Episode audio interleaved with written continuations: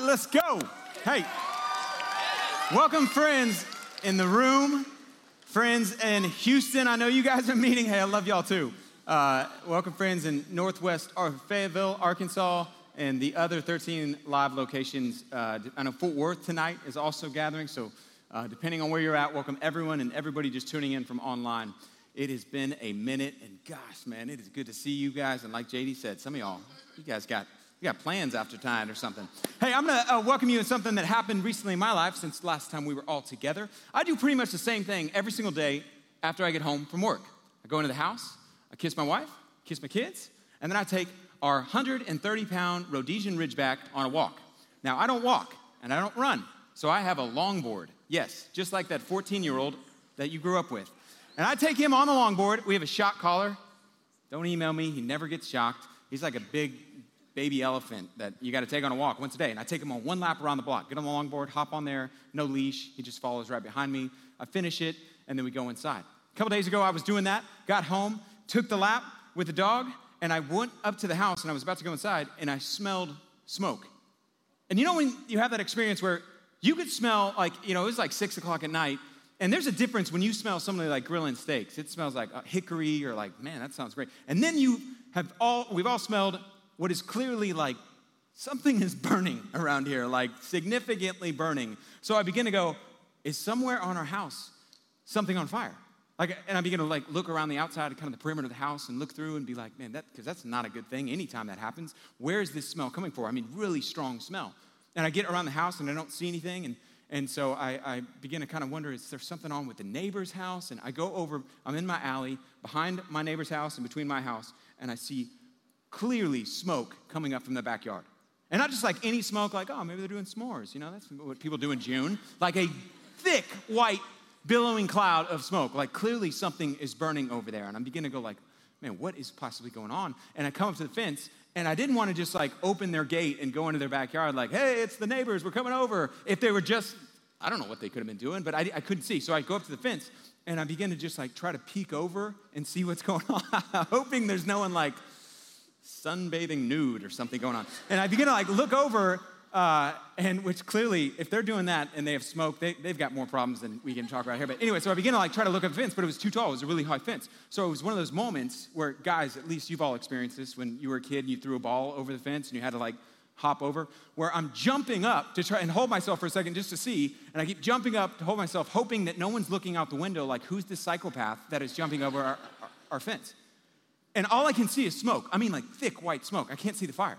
And because as far as I could get up there, I couldn't see what was down below.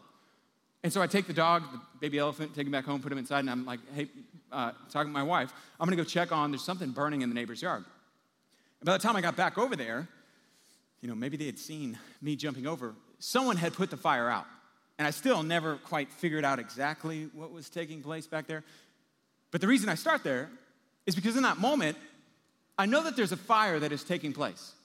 And fire is not necessarily one of those bad things where anytime it's present, you're like, hey, this is an emergency. We need to make sure that we put that out. Fire can be a great thing, it's not inherently a bad thing. A fire in a fire pit in your backyard can be awesome. A fire moving through your property, burning the fence or burning your house, is an incredibly destructive thing. But it's not inherently or not always necessarily a bad thing. It depends on what the source of the fire is, on why there's a fire there, on what it's burning. What does it have to do with seven deadly sins? Tonight, we're going to talk about a deadly sin that is very similar to fire, and that it's not inherently, every time it's there, a bad thing. There's plenty of times where it's appropriate to be there. But if unchecked, or if they're for the wrong reason, or expressed in the wrong way, just like a fire, is incredibly destructive. And that seventh deadly sin, or that one of the deadly sins, is anger. Anger is one of those things that inside of your life, it's not always a wrong thing. There are appropriate times. The Bible says God is angry at times in Scripture, specifically at injustice in our world. You can't love someone and not experience anger, right? Like if I love someone and someone is hurting them or abusing them, I would rightly feel anger, righteous anger towards that person. We're told that God feels that. There's appropriate times to have anger. It's not always bad. When you look at the news and you see what happens with George Floyd, you should appropriately feel anger. That is wrong, not okay. There's appropriate experiences of anger. But at the same time, there's also not appropriate experiences of anger or expressions of anger. There's sinful anger that can take place. It depends on what the source, what the cause, and what's taking place. Tonight, we're not talking about righteous anger. We're going to talk about the deadly sin of sinful anger. Because I'm like, several, or really all of them can be toxic, but this one in particular, the effects are seen and are rippling all throughout our culture of anger being experienced and not know how to express it. And what we're about to talk about tonight, I promise you this if just Christians would apply the things that we're going to look at, myself, you, if you claim to be a follower of Jesus, if just us would apply the teaching of Jesus on it relates to this, our world would change. It's one of the things that it's impossible to not look around. People are angry about corona. People are angry about their job. People are angry about the fact that they can't work. People are angry about the fact that they are work. People are angry about the fact that we're streaming or we're meeting right now. People are angry about any list of things. And oftentimes, sinful anger can grab our hearts, and anytime it does, it is devastating and it is destructive. And this will destroy your marriage if you allow it to. It'll destroy your relationships if you allow it to. But it doesn't have to. So we're going to look at three things in the scripture. What is the root of anger? Because I think it'll surprise you. And we're going to look at the results over and over the scriptures say if you don't deal with your anger, that will take place. And then look at the remedy that God uniquely provides in our world, unlike any other remedy that our world has to offer. So we're going to look at the roots. If you take notes, the roots, the results, and the remedy. The first one, the root of sinful anger. Let me ask a few questions before we go in there. Because the challenge with anger is it kind of masks itself. So most people are like, look, I'm not angry, I'm just frustrated. I'm not angry, I'm just disappointed. I'm not angry, and it kind of masks behind these little things. But here's some ways that you may know that you're angry. Is there anyone in your life that a part of you hopes that they fail or they suffer? You got some anger, and bitterness buried in your heart. Is there anyone whose name, when you bring them up, it makes you upset. Thinking about what they did makes you upset. Anger and bitterness have taken root. Is there anyone who you would avoid in public? Or you wouldn't want to go to that party, you wouldn't want to go there or go to that dinner if they were around because of something that happened between you? There's anger. Is there anyone you're waiting? Maybe it's a family member, maybe it's a friend, maybe it's an old roommate. You're waiting to let back into your life till they apologize and say what they did or pay back for what they did. There's anger that's taking place. You can't always tell on the outside. A lot of times, the most angry people, they're just totally internal and they just replay tapes over and over in their head. They got these constant kind of battles going on in their mind. And they wouldn't think of themselves as angry because they're not very vocal about it, but there's anger buried in their heart. Oftentimes, leading them to keep those feelings to themselves, which only makes it worse. So, the root of sinful anger, where does it come from?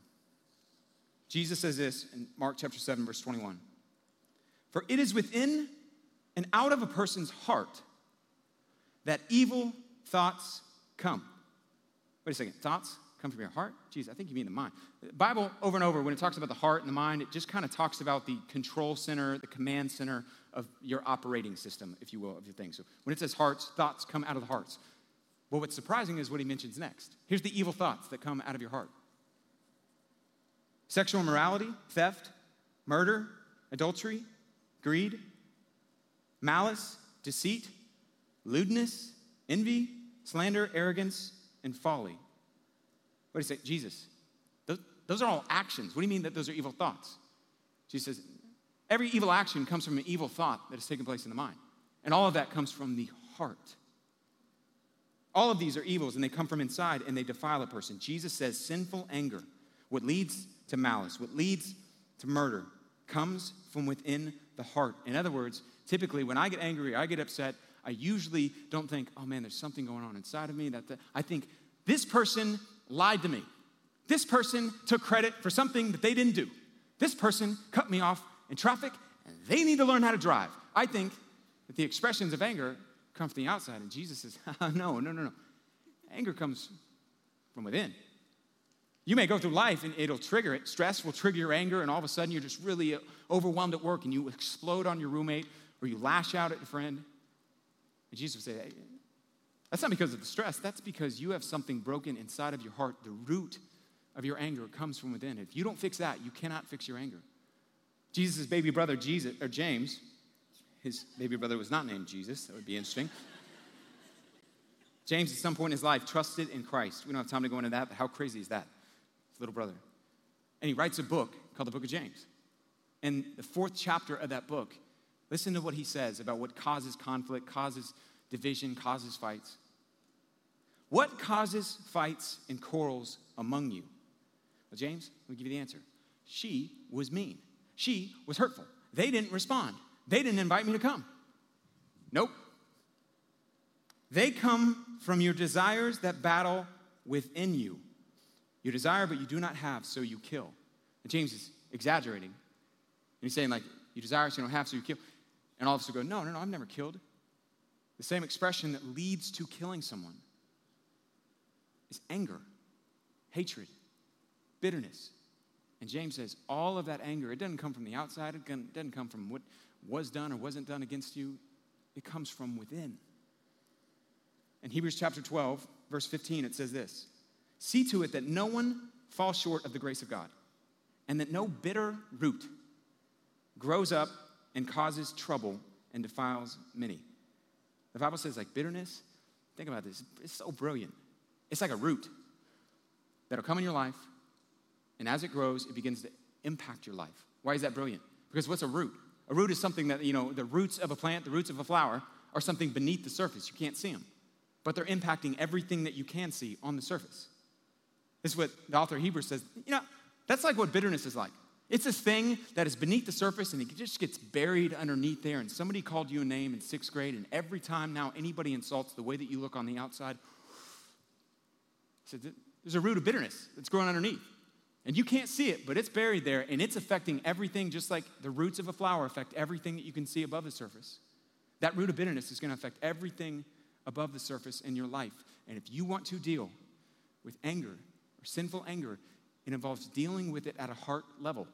In other words, the temptation will always be, or often be, to think that anger is something that is caused by other people around us, as though, like, you know, I'm justified in what I did because of you know the actions that they took. My roommate, all of a sudden, I come home. We've been sharing a room for a while. I've told him so many times when you wash the dishes and you get dishes in there, make sure that you don't leave it out because your little crusty noodles end up caking to the outside of the metal and it's disgusting. And how many times, what am I, your mom right now? And you think that, man, I'm angry because of that. Jesus says, no, no, no.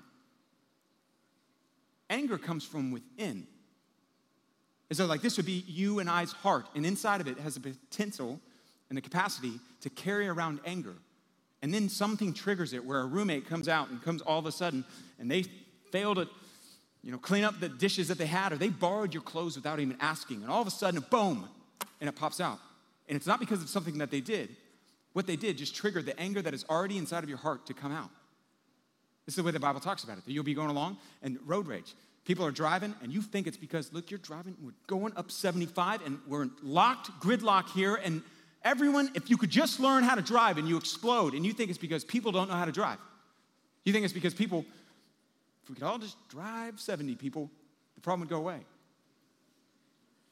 And James says, no, no, no, no. Jesus says, no, the anger, it's already in there. Those are just triggers that are bringing it out to the surface. At work, where you snap and you respond to a coworker or to your boss, or you lash out with an email because they got credit for something that they didn't do. Or you lash out because you didn't get credit because you because of something you did do. And Jesus says something really profound and really necessary if you and I are going to experience freedom from anger, which is knowing anytime that anger pops up, it's a heart issue. It's underneath the surface. There is a way to address it. And if you do not address it, it, like any fire that seeps out, will continue to burn and bring destruction to everything it touches. And let me just say this in the room, all of us have certain levels of anger that are buried in our heart. And all of us also express that anger in different ways. Like there's really at least two categories of people in the room. There would be people when it comes to getting angry, they would be what you would call an exploder. This is the guy, gets upset, punches a hole in the wall. We're very clearly like, yes, he has an anger problem. Very easy to see. This is the girl who, you know, gets upset, just goes on, you know, rampage online, and she is keyboard Karen, going to everybody's comments, being like, I can't believe you. And it's clear, like, man, she's clearly angry. So there's the exploder, and then there are the imploders. This is a much more difficult to see perspective on anger or expression of anger. This is the person who doesn't explode outwardly. They get hurt and they just shut down. They begin, you hurt them in a relationship, they totally withdraw. This person ends up behaving passively aggressive towards you, or, you know, she's like, uh, you're friends, or you thought you were friends. And you're like, well, why didn't you invite me to the party? And she's like, oh, what? And she just behaves in a way. Or she's passively aggressive, is in passive aggressive, meaning on the outside it's passive. But there's clearly anger and hurt that is taking that is taking place and just as angry and hurt and seeping with bitterness can be that person. Often, the imploder, if you are one, you deny your anger. And somebody hurts you, and you don't even have time to totally process it all in the moment. And so they're like, hey, I'm sorry, did that hurt you? And you're like, no, no, everything's fine. Just please leave me alone for the rest of my life. And that's what you do. But you harbor that anger, and you're going to carry it around, and you may not lash out at the person who hurt you, but you'll carry it around and it will come out, even on people who have nothing to do with that hurt. But the root of all of it is at the heart, and there is a way to address it. Ultimately, the results of what happens from sinful anger are the same every single time. Jesus says this in Matthew chapter 5, verse 21. This is in the Sermon on the Mount. Most famous sermon Jesus ever gave, just picture it. They call it a Mount, Sermon on the Mount because he taught it in Matthew chapter 5, verse 1, we're told from a mountainside. Jesus is sitting there early in his ministry, very first message he ever gives, thousands of people gathered around. See it. This Israeli 33 or 30 year old rabbi shows up and he begins to teach and blow everybody's category in this sermon. And this is one of the things that he says You've heard it said long ago, you shall not murder. And anyone who murders will be subject to judgment. But I tell you, anyone who is angry with a brother or a sister or a person will be subject to judgment. That word subject to judgment is just out of step with God's command. Has fallen short of what God commands. In other words, Jesus is like, you guys put the line at murder. As long as you don't murder, no anger problem. Jesus says, no, that's not where God puts the line.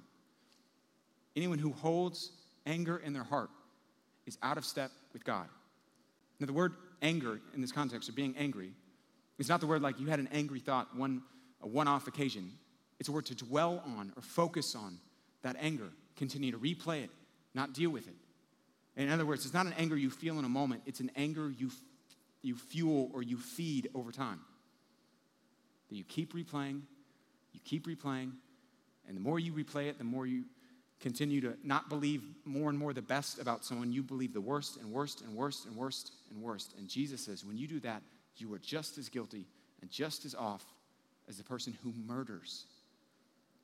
And then he says, verse 23 if you are offering a gift at the altar, that'd be like if you're going to church, and you remember that your brother or sister has something against you, I want you to leave your gift at the altar, in the front of the altar. You go there to church, raising, you turn graves into gardens. Yes, I will. And you realize, man, I think that Becky was hurt by the tone of that email or my text message or what I did. He says, in that moment, when you realize that, I want you to leave your gift at the altar and go and be reconciled in that relationship. Then come back and offer your gift. Why would you say that, Jesus? Because Jesus knew that the results of sinful anger every time are broken relationships. Every time sinful anger takes place in a heart, every time you allow it and I allow it to exist in your hearts, the damage that's going to take place is damage to you and damage to your relationships. And I'm not even talking about like, oh, well, you know, Becky hurt me in that moment, so now I guess Becky and I are just to be off. You harbor that bitterness, and it's to show itself back up in all kinds, every relationship, or lots more relationships than just that one. Because the damage or the results of sinful anger in the heart are always broken relationships. Jesus says something really profound. I think about this.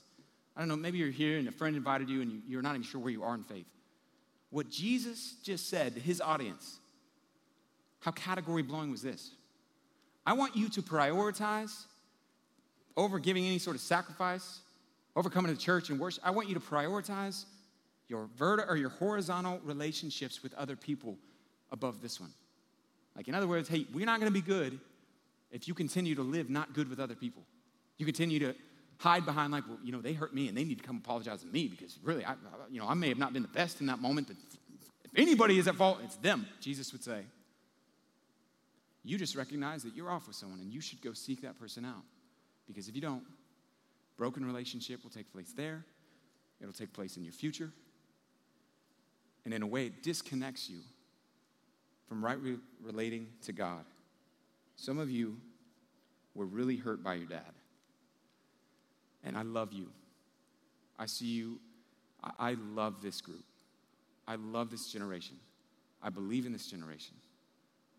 And as a bigger brother in life, I'm telling you, you've got to forgive him. Holding on to that is only going to hurt you. And you know what? If I knew your story and I knew what happened, I would be angry too. But you holding on to that and that anger, it's not going away. And it's going to keep following you. So, as someone who has no skin in the game other than I care about each one of you, you have got to deal with that hurt. Some of you have a past job and you weren't treated right there. And so one day you just kind of like went MIA and you were like, I'm going to do ghosting to my work. And I'm just saying, I'm done. I'll leave the computer and I'm not coming back anymore because I've been updating my LinkedIn profile and I got some leads and I'm going to run that direction because you guys don't appreciate me and ain't nobody got time for that. And you decided you were going to let that hurt rule your life. And you may need to call up your old boss and say, hey, I didn't act like God would have had me. And the way that I responded to how I was feeling or the hurt that I experienced was wrong. And you need to forgive and make the decision. And I'm going to talk more in a second about what that looks like. Some of you are angry, understandably. You're just angry at men because you were sexually abused. And it wasn't your fault. And that type of action angers the heart of God. And it was wrong, it wasn't deserved, and it wasn't okay. But you've got to work through that hurt and that anger. And I hate that you feel that. And it's really understandable you feel that. But if you keep holding that, it is not going away. And God loves you. He doesn't want you to go through life holding on to that pain and that anger. It's not hurting them, it's hurting you. And will continue to hurt you. I don't know what experiences. Maybe it's family or a sibling or a past roommate. And you're really hurt, understandably, really hurt. A boyfriend who cheated on you. But if you hold on to that bitterness, it'll continue to grow, to add more experiences like it, and like a fire will eventually make its way out and hurt any relationship that's in your life. When I do counseling with marriage or with couples, when I do marriage counseling or I agree to marry someone, I ask the same question, one of the questions I ask. I ask it every time. And I ask both the groom to be and the bride to be Is there anyone in your life who you've not forgiven? Parent, past relation? Is there anyone that you're harboring and holding to bitterness on? And if they say yes, so and so, I tell them I won't do the wedding until they've worked through that. It's not because I don't love them, it's not because I don't care about them, it's because I love them so much. I want them to make sure they enter into marriage with the footing that I'm not going through life holding on to hurts and bitterness and anger and grudges. Because if you hold on to hurts before you get into marriage, you're going to hold on to them when you get in there. Because you're already used to it. It's just what I do. When somebody really deeply hurts me, and almost always the case, the answer to that question, if someone says, Yes, I haven't forgiven this person, you know what it is? It's not that, oh, you know what? The, the grocery clerk at Trader Joe's was like, Oh, you can have one bag. And I was like, Oh my gosh, and this is the person I'm angry. It's never that person. It's my dad. It's my mom. She walked out. It's my sister. It's some like intimate relationship. And I lovingly look and I say, if you can't work through that and forgive that person, you're not ready to marry him or you're not ready to marry her. Because that intimate relationship that really hurts you, that's generally how it gets hurt. Is it's like it's a father figure, it's a mother figure, it's a sibling, it's my own blood. That's why the pain is so deep. You will have the same experience with your husband, with your wife. Listen to me very closely. If you have not forgiven people, as lovingly as I can say it, you are not ready to get married. 85% of you, 80% of you will get married by age 35. So, everyone but y'all. And uh, I'm totally kidding. That's true. Statistically speaking, that's true. Statistically speaking, what else is true is 50% of you will get divorced. Why?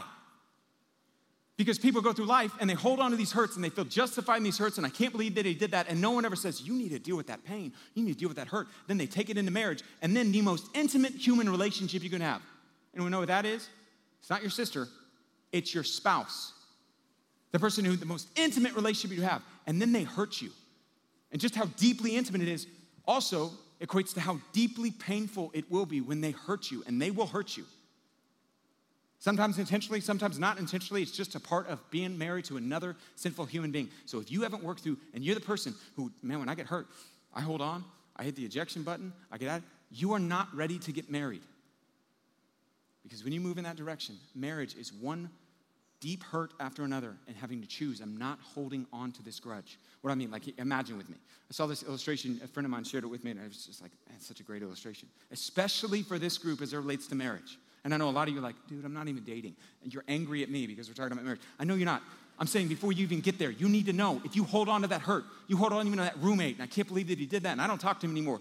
You're the type of person that is gonna hold on to hurt against your spouse. Because you're gonna get in there and you're gonna realize, as great as, you know, if you're dating and you're like, not us, baby, we're together forever, it's amazing. You're gonna realize there are gonna be times where they deeply hurt you. And you're gonna find yourself going, I cannot believe that. And all of a sudden, if you make, you're already making the practice that, hey, I got hurt, I hold on to it. You're gonna hold on to it, and the more that you do, it's gonna wall off and separate you from that other person. What do I mean? You're gonna get in a marriage, and all of a sudden, you're gonna be around that special someone girl, and you guys got married. Like, go there with me in your head. So you guys got married, it's beautiful. You're probably not even dating, but just mentally, put a faceless person next to you, and you're like, they look like everything I ever wanted them, and this is so great, and they have the job that we want, and we're married together. Go there with me first. You just just happened. You get married, things are going great, honeymoon, everything's awesome. Eventually, you're like, oh man, you brought into this relationship debt. We got to get rid of your debt, or we got to get rid of my debt. So we're getting on a budget, honey. And then she's going to show up and she's going to say, hey, great news. I know you're gonna be pumped for me. There was a sale at Nordstrom's. And so they had these shoes, and I was like, oh my gosh, I can't believe that uh, it would be like wrong to not buy these shoes because uh, I'm gonna need shoes eventually, and this is the most affordable I've ever seen them before. And you're gonna be like, we're on a budget, babe. Why did you not follow the budget we agreed to that we set out on? You, you like continue to do this. And I'll tell you why, it's because you're selfish. You don't care about it, and you'll lash out and you'll hold on to that grudge. And all of a sudden, that offense gets buried inside of your heart. And you begin to go, this is just who she is. She doesn't care.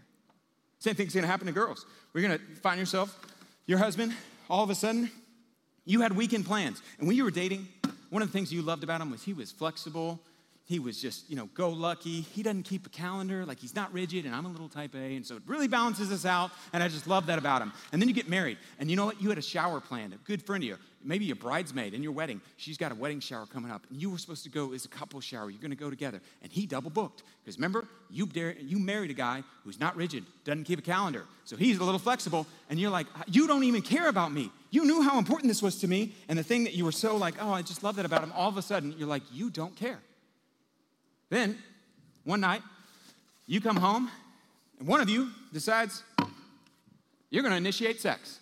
And the other person finds himself going, Oh man, it's just been like a really stressful time, or I'm just really tired right now, and I'm just kind of not in the mood. And I know what you're thinking. You're like, no, we won't. No, we'll always be in the mood. I'm going to marry someone with the same sex drive that I have. We'll always be in the mood. No, you won't. And you're thinking right now, no, he's wrong. Uh, we totally won't. Nope, you're still wrong. Not to happen. And you are to initiate sex, and they are to say no. And you're to feel offended, and you're to go, what? Oh, what do you just think I'm fat now? Is that what this is about? And you're to run there and think, he doesn't care about me. And all of a sudden, that offense continues to build and to build and to build. And then we didn't even introduce the in laws, okay? And she's got a really close relationship with her mom. So she calls her mom all the time. And you know, when you were dating, you didn't even realize it because you didn't see her on the phone all the time because you didn't live together. And she would just call her mom every night after she got done with the date. She's driving home, she's calling her mom. You don't even know it. They're really close, talks all the time. Then you get married, you live together. You see it all the time, sitting on the couch. You're like, I thought we were going to watch the show. And she's talking to her mom, giving the update. And when she has trouble, she needs advice. Who does she call? She calls her mom. You had no idea. And all of a sudden, you begin to think, this woman doesn't even respect me. She doesn't care about my opinion. She just cares about her mom. She cares about what she thinks way more. She does what I think. And all of a sudden, bitterness after bitterness. Then you got holidays, and you were like, man, holidays are gonna be great. I can't wait.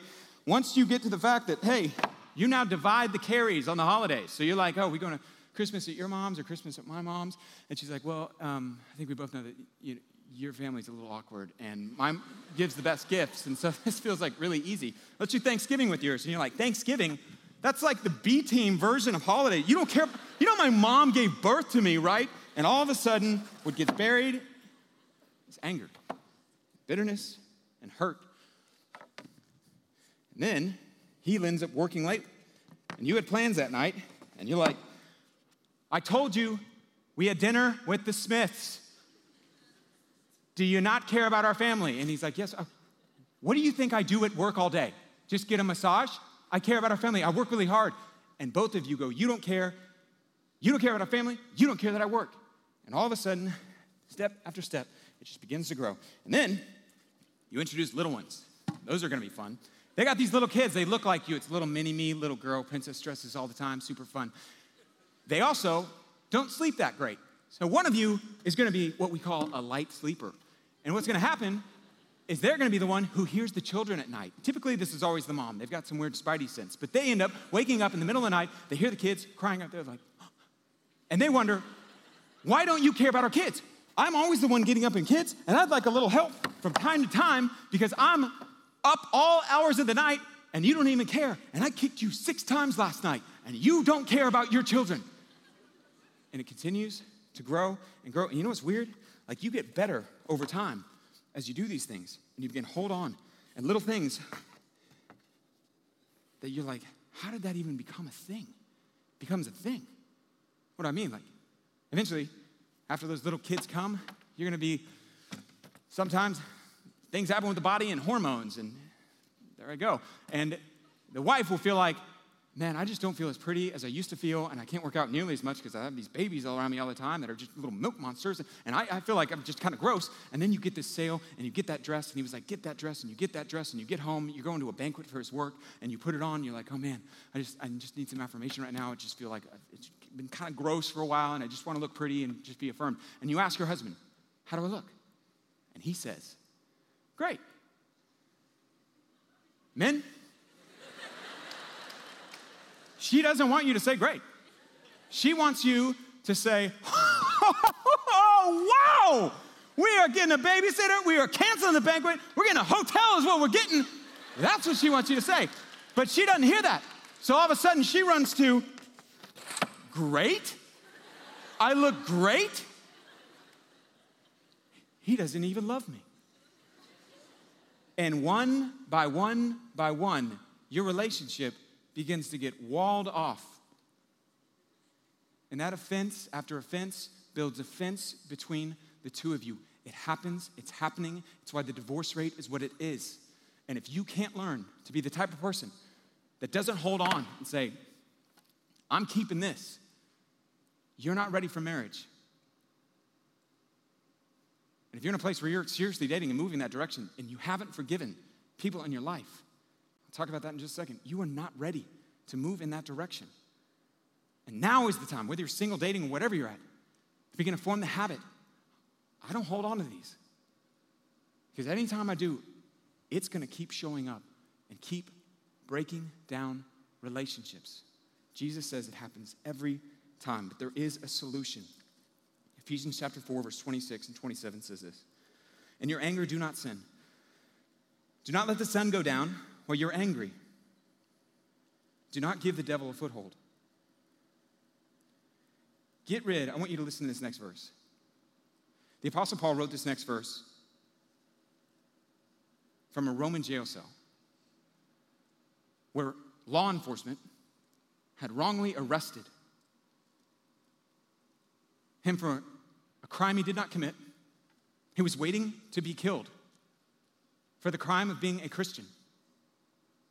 He wasn't sitting, you know, drinking a latte at some all inclusive resort when he wrote what he was about to write. It's pretty crazy. And as he leaned back with scars on his back from being whipped against the jail cell, he penned down the following words in 60 AD Get rid of all bitterness, rage, and anger. All bitterness, Paul? All of it. Brawling and slander, and every form of malice, which is just ill will towards people. How do I do that, Paul? Be kind and compassionate to one another, forgiving each other just as Christ, just as in Christ, God forgave you. The remedy for sinful anger is forgiveness.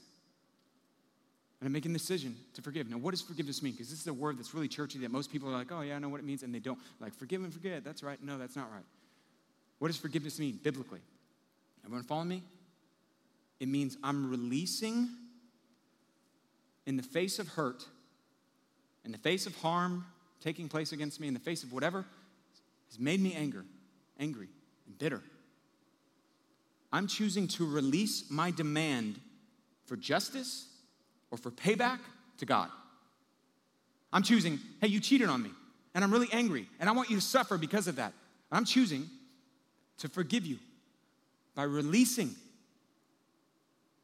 the demand that's in my heart for justice to God. Forgiveness is not excusing sin. It's not saying, oh, that's not that big of a deal. No, sin is a huge deal. It's such a big deal, Jesus had to die for it. Forgiveness does not require forgetting. In fact, I don't even know that you can fully forgive someone if you just forget. That'd be awesome if men in black could just show up and be like, hey, you never remember this again. No, Real forgiveness shows itself in that you did that, and I forgive you. I'm not holding you accountable for paying back, for what you owe me, for what you took, for how you hurt me. It's releasing that to God. I'm trusting God with justice. Forgiveness is not denying your hurt or your anger. And forgiveness is not conditional, it does not require the person to ask for forgiveness or to own their part or even be present. It's releasing the demand for justice to God. The Bible just said, How do we forgive? And Paul said, You forgive like God forgave you when you didn't deserve it, still don't deserve it, haven't earned it. But in Christ, He forgave you. He paid for all of that debt, for every hurt, for every wrong, for every justice that will and must take place and we forgive just like God forgave. In Matthew chapter 18, let me tell a really quick story. We're not far from landing the plane. Matthew chapter 18, the disciples come up to Jesus, and this was all throughout Jesus' teachings. I mean, it's pretty crazy. You read over and over, like he was really passionate about, I love relationships, and if you hold, hold on to anger, you're not gonna have good relationships. You've gotta forgive. And so Jesus had these guys, the disciples, that heard him talk about this a lot. And they come up to him, and Peter is like, hey, guys, I got a question for Jesus. I got an answer. I'm really proud of my answer. Can't wait to see what happens. Goes up to Jesus. Jesus, how many times do I forgive my brother? Now, in Jesus' time, there were like a few schools of thought, or like there were these like, you know, philosophy, the rabbis basically, that had these camps of like, hey, this is the number you forgive. Up to three times, if they do that action, you forgive them. Other people would be like, no, you forgive them once. If they do it again, you know, they do it once, shame on me. If they do it, no, however that expression goes. If they do it twice, shame on me. Once, shame on them, whatever that is. There were these different schools of thought. Peter comes up. He says, How many times should I forgive? And then he throws out what he was like a zinger up to seven times. And the reason I say he would have been proud of it is because there's no rabbis that were teaching that. So he's going, Hey, look how generous I am. Up to seven? Huh? How about that? Look how great I am. And Jesus says, Not seven times, Peter. 70, 70 times seven. In other words, you never stop forgiving. And jaw drops happen all around Jesus. We go, What? Over and over and over? Over and over and over. Because that's how God has forgiven you. And he tells this parable. It's a beautiful parable, and we don't have time to read it right now, but here's the sum- summary of the parable. Jesus says, The kingdom of heaven is like this. There was a guy who had a $6 billion debt. Literally, if you take the number that Jesus equated, $6 billion. This dude had hit Vegas way too many times. Something had happened. He got in debt to another guy, $6 billion. And the guy says, Hey, you're way overdue on your debt. You got to pay your debt. And the guy says, I can't pay it. $6 billion. He says, All right, take him, take everything he owns, take his family, and sell them, and we'll take the products that are over there. Or we'll take whatever we make off of that person. And the servant, we're told, that was in debt, he throws himself to his knees. He begins to say, Jesus, or Jesus. He begins to say to the person in the story, I'll pay it back. Please give me enough time. Please show me mercy. And those listening would have known you can't pay $6 billion back. This was a debt way too great. But the servant's begging, please give me mercy, please, I'll pay it back. And we're told the person he was in debt to showed him mercy and said, I will forgive the debt. The guy gets up, he goes home, he's really excited, he's gonna go tell his wife, we were in six billion, that's a good day. You get six billion out of debt, that's, a, that's an exciting day. We're going out for champagne or sparkling grape juice or whatever you feel okay about. And he goes, and on the way home, he bumps into a guy who owes him a thousand bucks. And he grabs the guy and he says, Where's my thousand bucks? Jesus is telling the story. He's so brilliant. He's a great storyteller. He's telling his audience. On his way home, he bumps into the guy that owed him a thousand bucks. He begins to shake him and say, Give me my thousand dollars. And that guy says, Please, give me time. I'll pay it back. I'll pay it back. I'll pay it back. And he says, No. And he throws and sells his family and does what was supposed to happen to him. And we're told that the original guy, the $6 billion guy who forgave the loan, finds out about it. And he comes and he says, You wicked servant, I forgave you a million times more of what you owed, well, you can never pay back. And this guy actually could pay back what you owed him. And yet you didn't show mercy to him. You think I'm gonna show mercy to you? And then Jesus says this line This is how my heavenly Father will treat each of you unless you forgive your brother or sister from the heart. Wait a second, are you saying that, like, if, you know, I'm a Christian, but I don't forgive somebody, that you're gonna throw me in some jail? And Jesus is saying, if you're a Christian, you forgive people because you have been forgiven of a debt way bigger than whatever they did to you. And I know that's crazy because the pain in this room, I've been doing this 13 years. I, the stories that I've heard of horrific things that have happened are that they're horrific. And Jesus would say, no matter what the pain was, and it wasn't right, and it wasn't deserved, and it wasn't fair, and it wasn't okay, but it pales in comparison to what you and I have done in sinning against God. And you must forgive and choose to forgive. What does it look like to forgive? It looks like canceling the debt. And let me be really clear, I'm going to move quick, and I want to, best I can, help practically walk through what that looks like, I think, in your life. Inside of the parable, Jesus says it, forgiveness is canceling a debt that's owed. It's saying, hey, you don't owe me anymore. And I want to help you, I want to encourage you to do something that was really helpful for me. It was a moment I sat down in my life where I realized I was carrying a lot of hurt from my father who was absent. Wasn't present. And I began to like process through that pain and through just the counsel of scriptures like these and other believers in my life going, in order to cancel the debt, it's really hard to cancel the debt if you don't know how much the debt is, if you don't know what the debt is. And they began to go like, man, identifying what, what did he take from you or what was taken from you? Because if I'm going to cancel that, you know, this blanket statement ends up happening for a lot of Christians who are like, yes, I forgive, I feel good today, and I forgive, and then it pops back up. In order to really forgive, you got to decide, hey, I'm not holding this against you anymore. I'm canceling what I feel like you owe me because God has already canceled all that I owe Him, every way that I've sinned against Him. And I sat down, and you know what I began to do? I began to write out very specifically, and maybe this will be helpful from you. You took from me having a father around. You took from me a dad who came to my sport games in college, in high school. You took from me Monday nights, I had to drive across town to that terrible apartment. And I didn't want to, and I didn't have a choice because custody orders.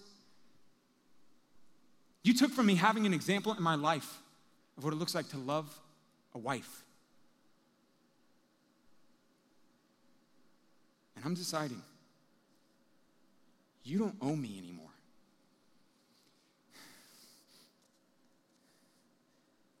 You never owe me. Every sin that we commit is ultimately a sin against God. And I'm not holding on to that anymore. And that's between you and God. Every sin that you've done will be paid for on the cross, just like every sin I've paid, done was paid for on the cross. And I'm not carrying that anymore. Some of you, you've got to do this. And my heart breaks because I know He took from you your virginity. He took from you having a mother around her, she took from you. He took from you the shame that you carry every day from abortion that you didn't want to get, and He told you you needed to get. You've got to let it go. Holding on to it will only hurt you. And one of the most healthy things you can do is to sit down and write out this is what was taken from me. This is what I experienced. And it wasn't right. And I'm not saying it was right by forgiving it, but I'm not going to live my life allowing my past experiences and past hurts and people that hurt me so deeply to rule my life, to rule my future marriage, to determine the type of person I'm going to be. I'm not doing that anymore.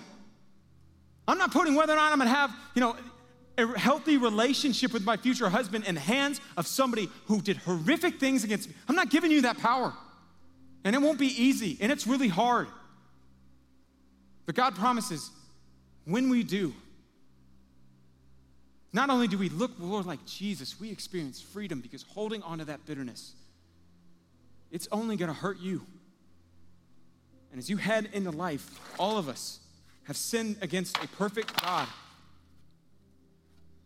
And what we do as Christians, and this is why I say there is no remedy that I know of outside of what Jesus did on the cross.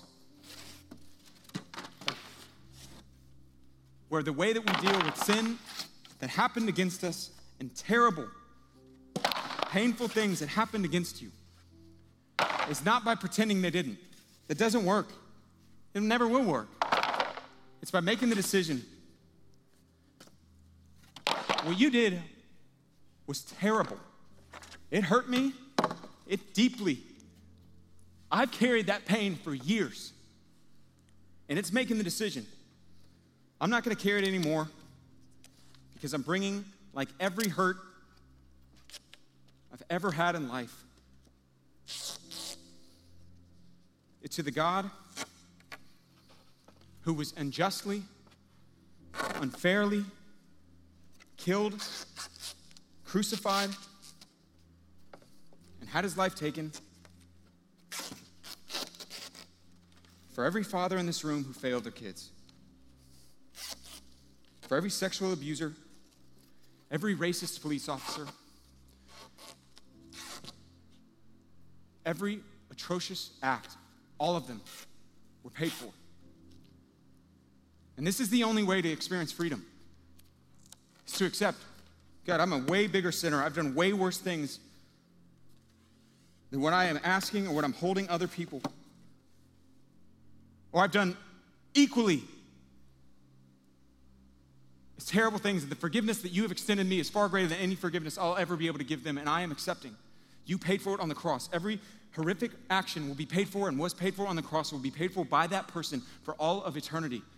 Every injustice will be made right, even the ones not caught on camera. And I'm not going to hold on to that bitterness anymore. I'm not carrying that for the rest of my life. And I love you guys. I love you. And I don't want that for you. But I don't have a decision over whether you're going to release that, whether you're going to decide, I'm not carrying this any longer. I'm not going to define my future, but what happened in the past, what happened against me in the past. It's not a decision I get to make, that's when you have to. As you walk through that, if we can serve and care for and come alongside, we'd love to. But God has extended to all people.